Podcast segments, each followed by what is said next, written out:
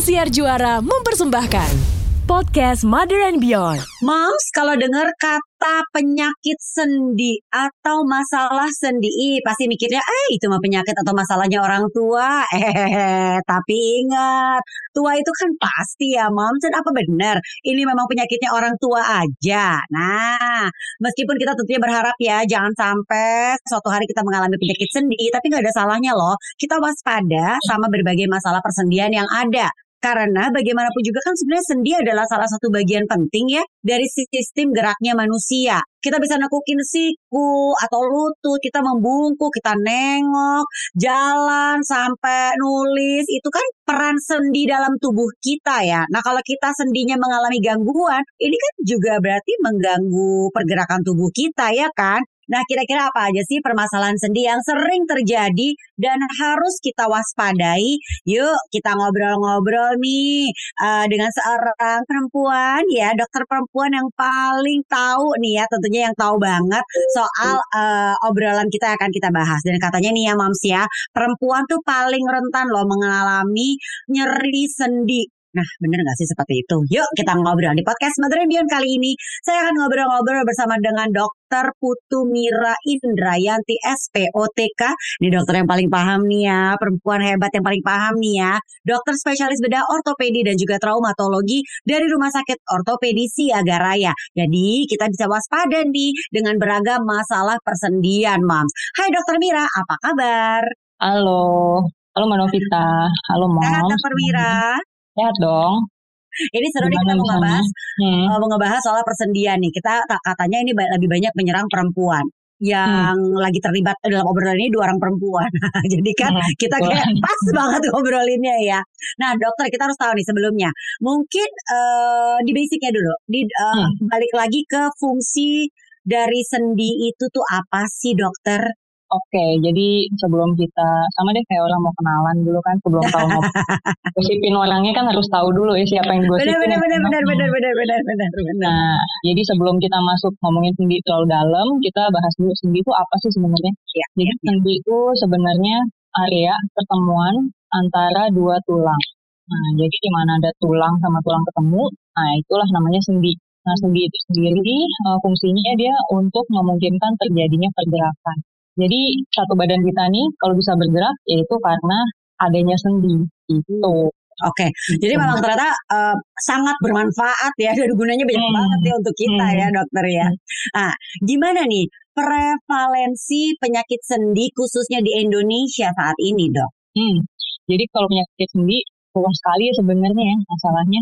Kalau prevalensinya saya yakin sebenarnya lebih besar sih, cuman temuan di rumah sakit memang kalau dari catatan yang di Indonesia sendiri hmm, pasien-pasien di atas usia 45 tahun itu satu dari tujuh pasien yang datang ke rumah sakit itu keluhannya nyeri sendi. Mau itu sendi lutut pinggang atau ya yang lain lah jadi lumayan banyak nih sebenarnya Mano. Iya ya. Dan sebenarnya paling kata-kata yang paling sering kita dengar tuh nyeri sendi itu udah paling sering sebenarnya udah nggak asing lagi ya buat kita sebenarnya mm. Dokter Mira ya. Nah, mm. secara umum apa sih yang menyebabkan seseorang ini mengalami permasalahan persendian ini sendiri, Dok? Oke, jadi secara umum mungkin kita bisa membagi garis besarnya. Satu yang paling ngetren nih sekarang kan apa-apa tuh hmm. Uh, penyakit autoimun gitu kan katanya. Iya, nah, hmm, bener dok. Hmm, itu satu. Terus kedua infeksi. Terus ketiga mungkin ada trauma atau pernah ada kecelakaan. Yang terakhir nih yang paling banyak nih mbak hmm, degeneratif. Jadi memang se seiring dengan penambahan usia yaitu prevalensinya meningkat atau kejadiannya tingkat kejadiannya meningkat seiring dengan uh, semakin bertambah tua orang itu gitu.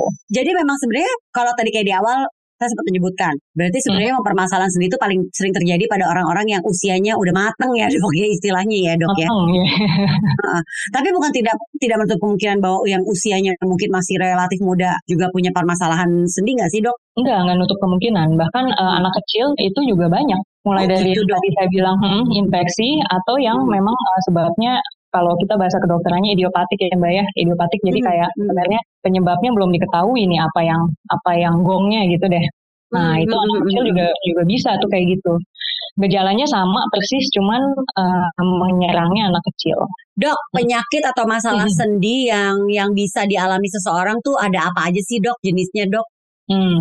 Kan yang umum kita sering tuh denger tuh yang udah nggak asing tuh radang sendi, ya kan dok, Hmm. nyeri sendi, itu kan kayak yang udah yang nggak asing gitu, yang sering kita denger nih terjadi nih dok. Apalagi dok? Hmm, Jadi sebenarnya kalau penyakit sendi ya pasti radang sih banyak kan. Karena Hmm.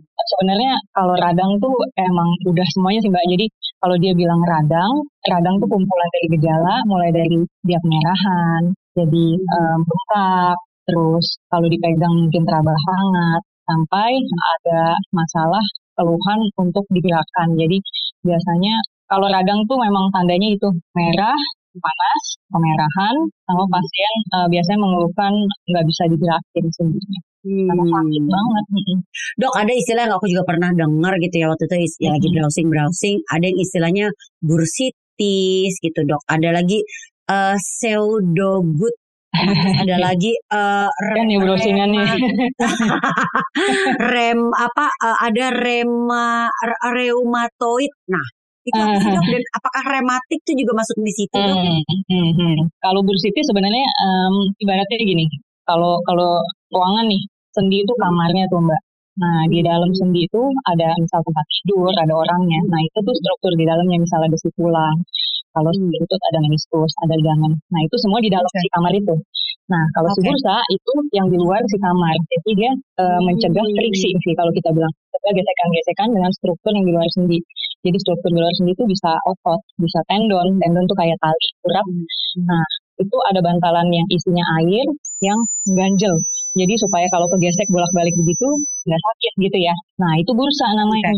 Si bursa itu Oke, bisa radang juga Eh, radang atau inflame. Nah kalau dia radang Hmm. sebenarnya gejalanya nyaru sih. Jadi nyaru kayak si sendinya yang sakit karena kan Hmm. memang posisinya dia ada di persis di luar sendi untuk cover eh, struktur di atasnya kan. Kalau rematik atau rheumatoid, hmm, kalau orang awam kan bilang rematik mandi malam ngaruh nggak sih? iya gitu. dok iya heeh. Yang mana sebenarnya nggak ngaruh, tapi kalau mandinya pakai air dingin, eh, bikin ngilu sih emang. Emang kayak kalau kita lagi ada di suhu dingin, tapi secara langsung nggak ngaruh sama eh, penyakitnya sendiri. Itu lebih ke, ke perasaannya sih. Jadi kan mungkin ngaruh kalian ya. Nah, rheumatoid arthritis itu yang penyakit autoimun. Jadi kita badan kan punya perlindungan terhadap kuman yang masuk eh, dari luar ke badan kita. Nah, Iya. kalau ada orang-orang dengan penyakit autoimun, tentaranya tuh melawan badan kita sendiri. Jadi bukan yang ngejagain dari dari dalam keluar, dia nyerang tubuh kita sendiri. Nah, itu manifestasinya bisa dengan peradangan di sendi gitu. Oh, oke. di sendi kecil di tangan dan perempuan kayak sebanyak yang kejadian. Gitu. Oke. Hmm. Nah, kita balik lagi ke soal radang sendi. Karena tadi dokter juga sudah menyinggung, ternyata memang paling sering terjadi ya. Umumnya tuh radang sendi tuh kayak banyak banget nih penderitanya. Nah, Hmm. tadi juga sebenarnya sudah dijelaskan juga penyebab radang sendi. Tapi jadi pengen tahu nih dok, usia yang paling rentan mengalaminya tuh usia berapa ya dok ya? Oke, kalau usia sih sebenarnya em, bisa siapa aja, termasuk yang tadi kan anak kecil juga bisa kena kan. Cuman kalau memang ngomongin eh, radang sendi yang paling sering, yang degeneratif ini, jadi usia-usia yang memang sudah mid age mungkin ya, di atas Ah. 45, 50 tahun, terutama kalau perempuan mungkin eh, di atas 50-55 tahun. Jadi setelah masa menopause, nah begitu. Ah, Hmm, oke. Itu sih. Nah, Gejala dari radang sendi ini sendiri apa dok? Gejalanya kalau radang tuh em, mulai dari yang tadi saya sebutin, misal kalau yang ekstrim, pasti pertama nyeri deh. Nyeri, dia nggak mau gerakin sendi karena memang nyeri. Terus ada kemerahan di daerah sendinya, habis itu bengkak. Nah, kalau misal dipencet, ya nggak usah dipencet aja sakit ya, apalagi dipencet ya. Hmm. Terutama keluhannya ya nyeri sih, nyeri dan nggak mau gerak karena sakit. Oke, oke. Nah, kalau nyeri sendi sendiri, dok, ini memang benar tadi kan dokter juga sempat bilang paling Hmm. rentan, paling sering tuh dialami oleh perempuan, apalagi di usia-usia sudah masuk di menopause. Kenapa gitu ya, dok? Oke. Sih nggak terima itu- gitu, dok, soalnya. Gunain masih ya. Iya, iya, iya, iya. Jadi kalau perempuan itu kan ada curang ya emang ya kalau cewek ya. Cewek bisa menopause, yang cowok nggak bisa men- menopause. Ya, gitu. betul. Nah, jadi kalau perempuan tuh punya uh, hormon estrogen. Hormon hormon estrogennya itu uh, kalau masa reproduksi, jadi saat uh, masih bisa uh, menstruasi atau masih bisa uh, hamil deh ibaratnya masa produksi itu kadarnya tinggi dia. Hitungan misal um, tinggi saat uh, ovulasi atau pas turun, tapi cycle-nya kayak gitu kisaran 30 sampai eh, 400 eh, piko. Nah, kalau setelah menopause itu kadar terjun bebas tuh Mbak. Hmm. Jadi terjun bebas sampai mencapai uh, level uh, di bawah 50. Nah, hormon estrogen ini gunanya dia sebagai pelindung, pelindung sendi, pelindung kulit, uh, pelindung uh, otot. Jadi um, otot di muscle mass-nya tuh di maintain sama estrogen salah satunya. Terus uh, lubrikasi juga itu makanya kalau udah menopause mungkin kulit jadi kusem kalau perempuan kan terus iya, iya, um, udah mulai deh sendirinya sakit-sakit itu salah satunya karena estrogennya terjun bebas kadarnya gitu. Oke. Okay. Baik, dok. Hmm. Ini selain saya yang akan bertanya, ada juga moms nih dari WhatsApp grup kita nih dari komunitas okay. Bion yang ingin bertanya. Ini dok hmm. kita dengerin sama-sama ya dok. Halo, saya Mom Wita. Mau nanya dok, apakah penderita osteoartritis harus selalu disuntik pelumas atau bisa dengan mengkonsumsi suplemen yang mengandung pelumas? Nah, gimana tuh dok? Silakan dijawab dok. Jadi kalau hmm, kembali lagi kalau yang namanya osteoartritis atau radang sendi itu sakitnya sebenarnya ini kadang agak salah persepsi sih kalau saya bilang sih. Jadi orang mikirnya kan olinya habis gitu. Nah, iya, sebenarnya iya, iya, oli, ya, olinya nggak habis. Jadi yang masalah itu radang di seluruh struktur sendi. Yang tadi saya bilang di kamar. Nah, ibaratnya kamarnya tuh strukturnya rusak. Nah, jadi olinya tetap ada, cuman karena itu dipakai setiap hari, jadi struktur yang di situ yang rusak, kayak ibaratnya dihajar terus itu loh Mbak. Mau disuntik pelumas kayak gimana pun, kalau dia grade-nya masih ringan, jadi ada grade 1 sampai 4, kalau dia masih ringan, deh ringan sedang, mungkin itu ada efeknya. Karena itu fungsinya sebagai, um, biasanya yang disuntik pelumas itu fungsinya seperti cairan sendi. Tapi hmm. kalau grade-nya udah tinggi, mau disuntik kayak gimana pun seminggu sekali, ya nggak ada efeknya karena memang bukan olinya yang masalah. Jadi salah kaprahnya mungkin di situ kali ya. Oke, okay, oke. Okay. Baik. Dok, tadi sudah dijelaskan juga soal rematik ya kan? Hmm. Ada lagi hmm. nih asam urat. Asam urat itu juga masuk ke hmm. masalah hmm. sendi nggak sih, Dok? Hmm. Jadi kalau asam urat itu benar kena sendi. Nah, cuman ini berkaitan sama apa yang kita makan. Nah. Apa yang kita makan maksudnya sama diet. Jadi terutama makanan dari sel-sel berinti, misal jeroan tuh, aduh enak banget ya makan bumbu pakai pakai jeroan. jeroan, terus oh, yang suka minum alkohol. Nah terus um, kalau melinjo sayuran hijau sih sebenarnya ya bisa, tapi uh, lebih serem efek uh, jeroan ini sih. Jadi kalau asam urat itu dia kalau yang rematik dan teman-temannya ini kan lebih ke pengapuran kan efeknya. Kalau ini lebih ke deposit, deposit kristal. Jadi di dalam sendinya sama sensasinya, tapi dia biasanya ada benjolan tuh, benjolan yang bisa kita raba yang beda sebenarnya sama sendi gitu. Iya, itu jadi bedanya sama rematik juga ya dok ya? Hmm, betul. Sama tempat-tempatnya memang beda kalau si asam urat. Iya, benar. Kalau rematik di mana aja dok? Biasanya posisinya? Kalau rematik tuh biasa nyebelinnya ibu-ibu. Jadi ibu-ibu udah 50-an tuh biasa terus di tangan dok, tangan saya susah kaku biasanya dia. Terus um, mulai deh kalau yang kalau yang parah tuh tangannya jadi mencong, miring. Kalau kalau pernah ngelihat mungkin yang tangannya benjol-benjol sininya nih jari-jari luasnya. Iya, iya. Mostly di tangan sih mbak kalau rematik. Nah kalau asam urat okay. di jempol, di jempol kaki. Iya iya paling sering di kaki. Jadi dari posisi juga dari letaknya juga ada berbeda tuh ya hmm, tadi dok ya. Yeah. Dan penyebabnya pun juga berbeda. Nah dokter jadi sudah menyinggung juga tadi sudah dibahas bahwa emang gak cuma ini bukan cuma penyakitnya orang-orang yang sudah matang gitu ya, bukan cuma orang dewasa aja atau lansia, tapi anak-anak hmm. juga bisa mengalami. Nah hmm. penyebabnya mungkin kita bisa membahas lagi nih dok lebih dalam penyebabnya hmm. dan dan kenapa bisa terjadi nih dok. Oke, okay, kalau anak keturunan mungkin gak sih dok? Enggak, kalau keturunan yang anak-anak itu enggak. Um, nyebelinnya penyebabnya memang idiopatik sih. Hmm. Uh, cuman mungkin yang yang concern concern orang tua adalah ternyata ada juga loh radang sendi yang kena ke anak-anak. Jadi maksudnya bukan berarti terus anaknya kalau ngeluh nggak mau gerak terus jadi dimarahin atau dianggap bohong-bohongan, tapi yeah, bisa ada yeah, iya. alternatif yeah. pikiran radang sendi juga bisa kena ke anak-anak. Mungkin itu kali yang jadi take home message-nya ya Mbak ya.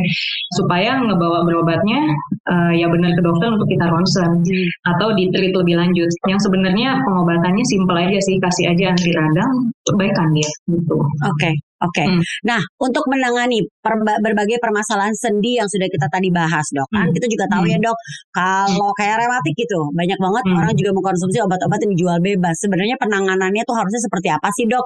Dari permasalahan-permasalahan sendi yang tadi kita sebutkan dan sering terjadi nih pada pada moms maupun dad dan juga pada anak-anak nih, Dok. Kalau untuk radang sendi karena ngomongin yang paling sering degeneratif ya mungkin maintain berat badan sih karena kita ngomongin Ah. uh, sendi yang nopang berat badan. Nah itu kalau osteoartritis tadi berkaitan banget sama sendi-sendi besar yang nopang berat badan. Jadi kalau orangnya gendut, ya udah itu cepet banget aus. Itu satu. Terus kedua Hmm. untuk pasien-pasien yang suka kayak beli obat di luaran, hmm, mungkin enak kali ya karena ya abis diminum ya enak gitu.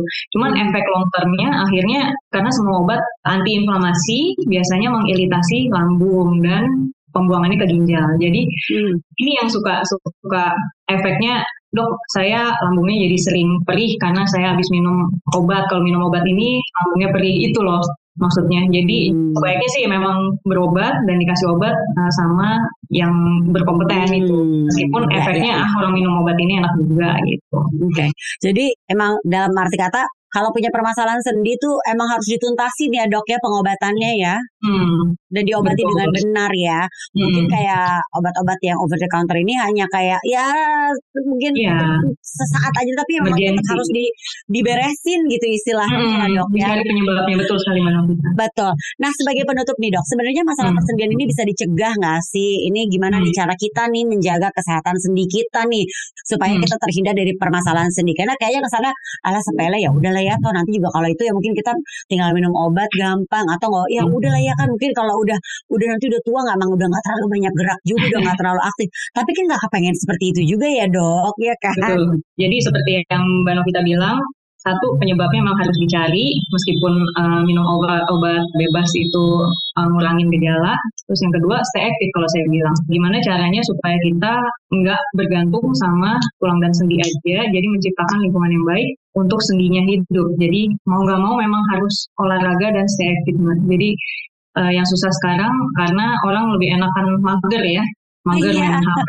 Menteri lifestyle itu ngebunuh banget sih. Makanya banyak banget nih yang penyakit-penyakit radang sendi pada usia muda sekarang. Jadi pesan saya mungkin sejatinya memang badan kita diciptakan otot, tulang, sendi itu sebagai anggota gerak, jadi ya gerak aja gitu sih. Berarti ini Hmm. menarik untuk saya tanya satu lagi nih dok sebelum kita tutup lagi nih tadi Hmm. uh, dokter tadi menjelaskan salah satu penyebabnya adalah gara-gara mager nih kita kan harus banyak Hmm. bergerak olahraga. Nah kan kita kemarin juga mengalami tuh ya dok di mana kita tuh harus dikarantina di rumah lah gitu Hmm. kan mengurangi aktivitas dan kegiatan karena uh, masuknya COVID gitu kan ke Indonesia dan juga di seluruh negara-negara di, di muka bumi ini ya dok ya. Hmm. Berarti apakah waktu itu saat gara-gara setelah COVID nih lumayan meningkat nih dok uh, permasalahan sendi yang terjadi dok karena kan rata-rata kan pas saat COVID banyak yang di rumah aja dan aktivitas Hmm. dan bergerak kan jadi berkurang lah. Kita juga tahu Hmm. kan kemarin banyak juga yang berat badan naik karena COVID gitu, maksudnya karena pandemi gitu kan ya. Iya, Nah apakah iya. ini juga banyak juga nih jadinya permasalahan sendi yang terjadi ini dok? Banyak kalau dibilang banyak banyak, tapi ada dua geng nih mbak menariknya. Jadi ada Oh, geng yang parno, mm, geng yang parno gimana supaya kita nggak ketularan. Jadi over exercise dia di rumah tuh kan musim banget tuh YouTube YouTube channel uh, Iya, itu latihan juga bisa rumah. menjadi permasalahan ya dok. Iya, yang kedua yang geng mager yang apa-apa takut. Nah, gitu. Jadi kalau dibilang banyak apa enggak nih kejadian yang timbul uh, akibat Covid yang mager-mager ini banyak. Banyak sih. Sama yang over tadi ya dok ya, over exercise itu juga ternyata bisa menjadikan menjadi Hmm, masalah itu- juga ya dok ya. Betul, overuse biasanya kejadiannya jadinya. Jadi emang gimana maintain di tengah-tengah yang susah. Iya benar sih. Emang sebenarnya kesimpulannya nggak boleh lebih sih dok, nggak boleh berlebih ya, nggak Iya. boleh berlebih magernya, nggak boleh Hmm. berlebih juga nih overtrain Iya, gitu kan. iya. Ternyata ada efeknya juga dari overtrain Mm-mm. itu. Wah ini jelas banget nih permasalahan sendi nih tentang ragam permasalahan sendi yang kita bahas hari ini. Jadi Hmm. Tahu dan kita juga jadi tahu apa saja permasalahan sendi yang sering terjadi dan bagaimana cara kita mengatasinya dan juga cara untuk mengantisipasi supaya kita nggak kena nih permasalahan sendi Hmm. atau paling tidak kita bisa terhindar lah dari permasalahan sendi. Terima kasih Hmm. banyak atas obrolannya Sama-sama. Dr. Putu Mira Indrayanti SPOTK, dokter spesialis bedah ortopedi dan traumatologi dari Rumah Sakit Ortopedi Siaga Raya. Terima kasih ya dokter atas penjelasannya kita jadi paham dan jadi kita bisa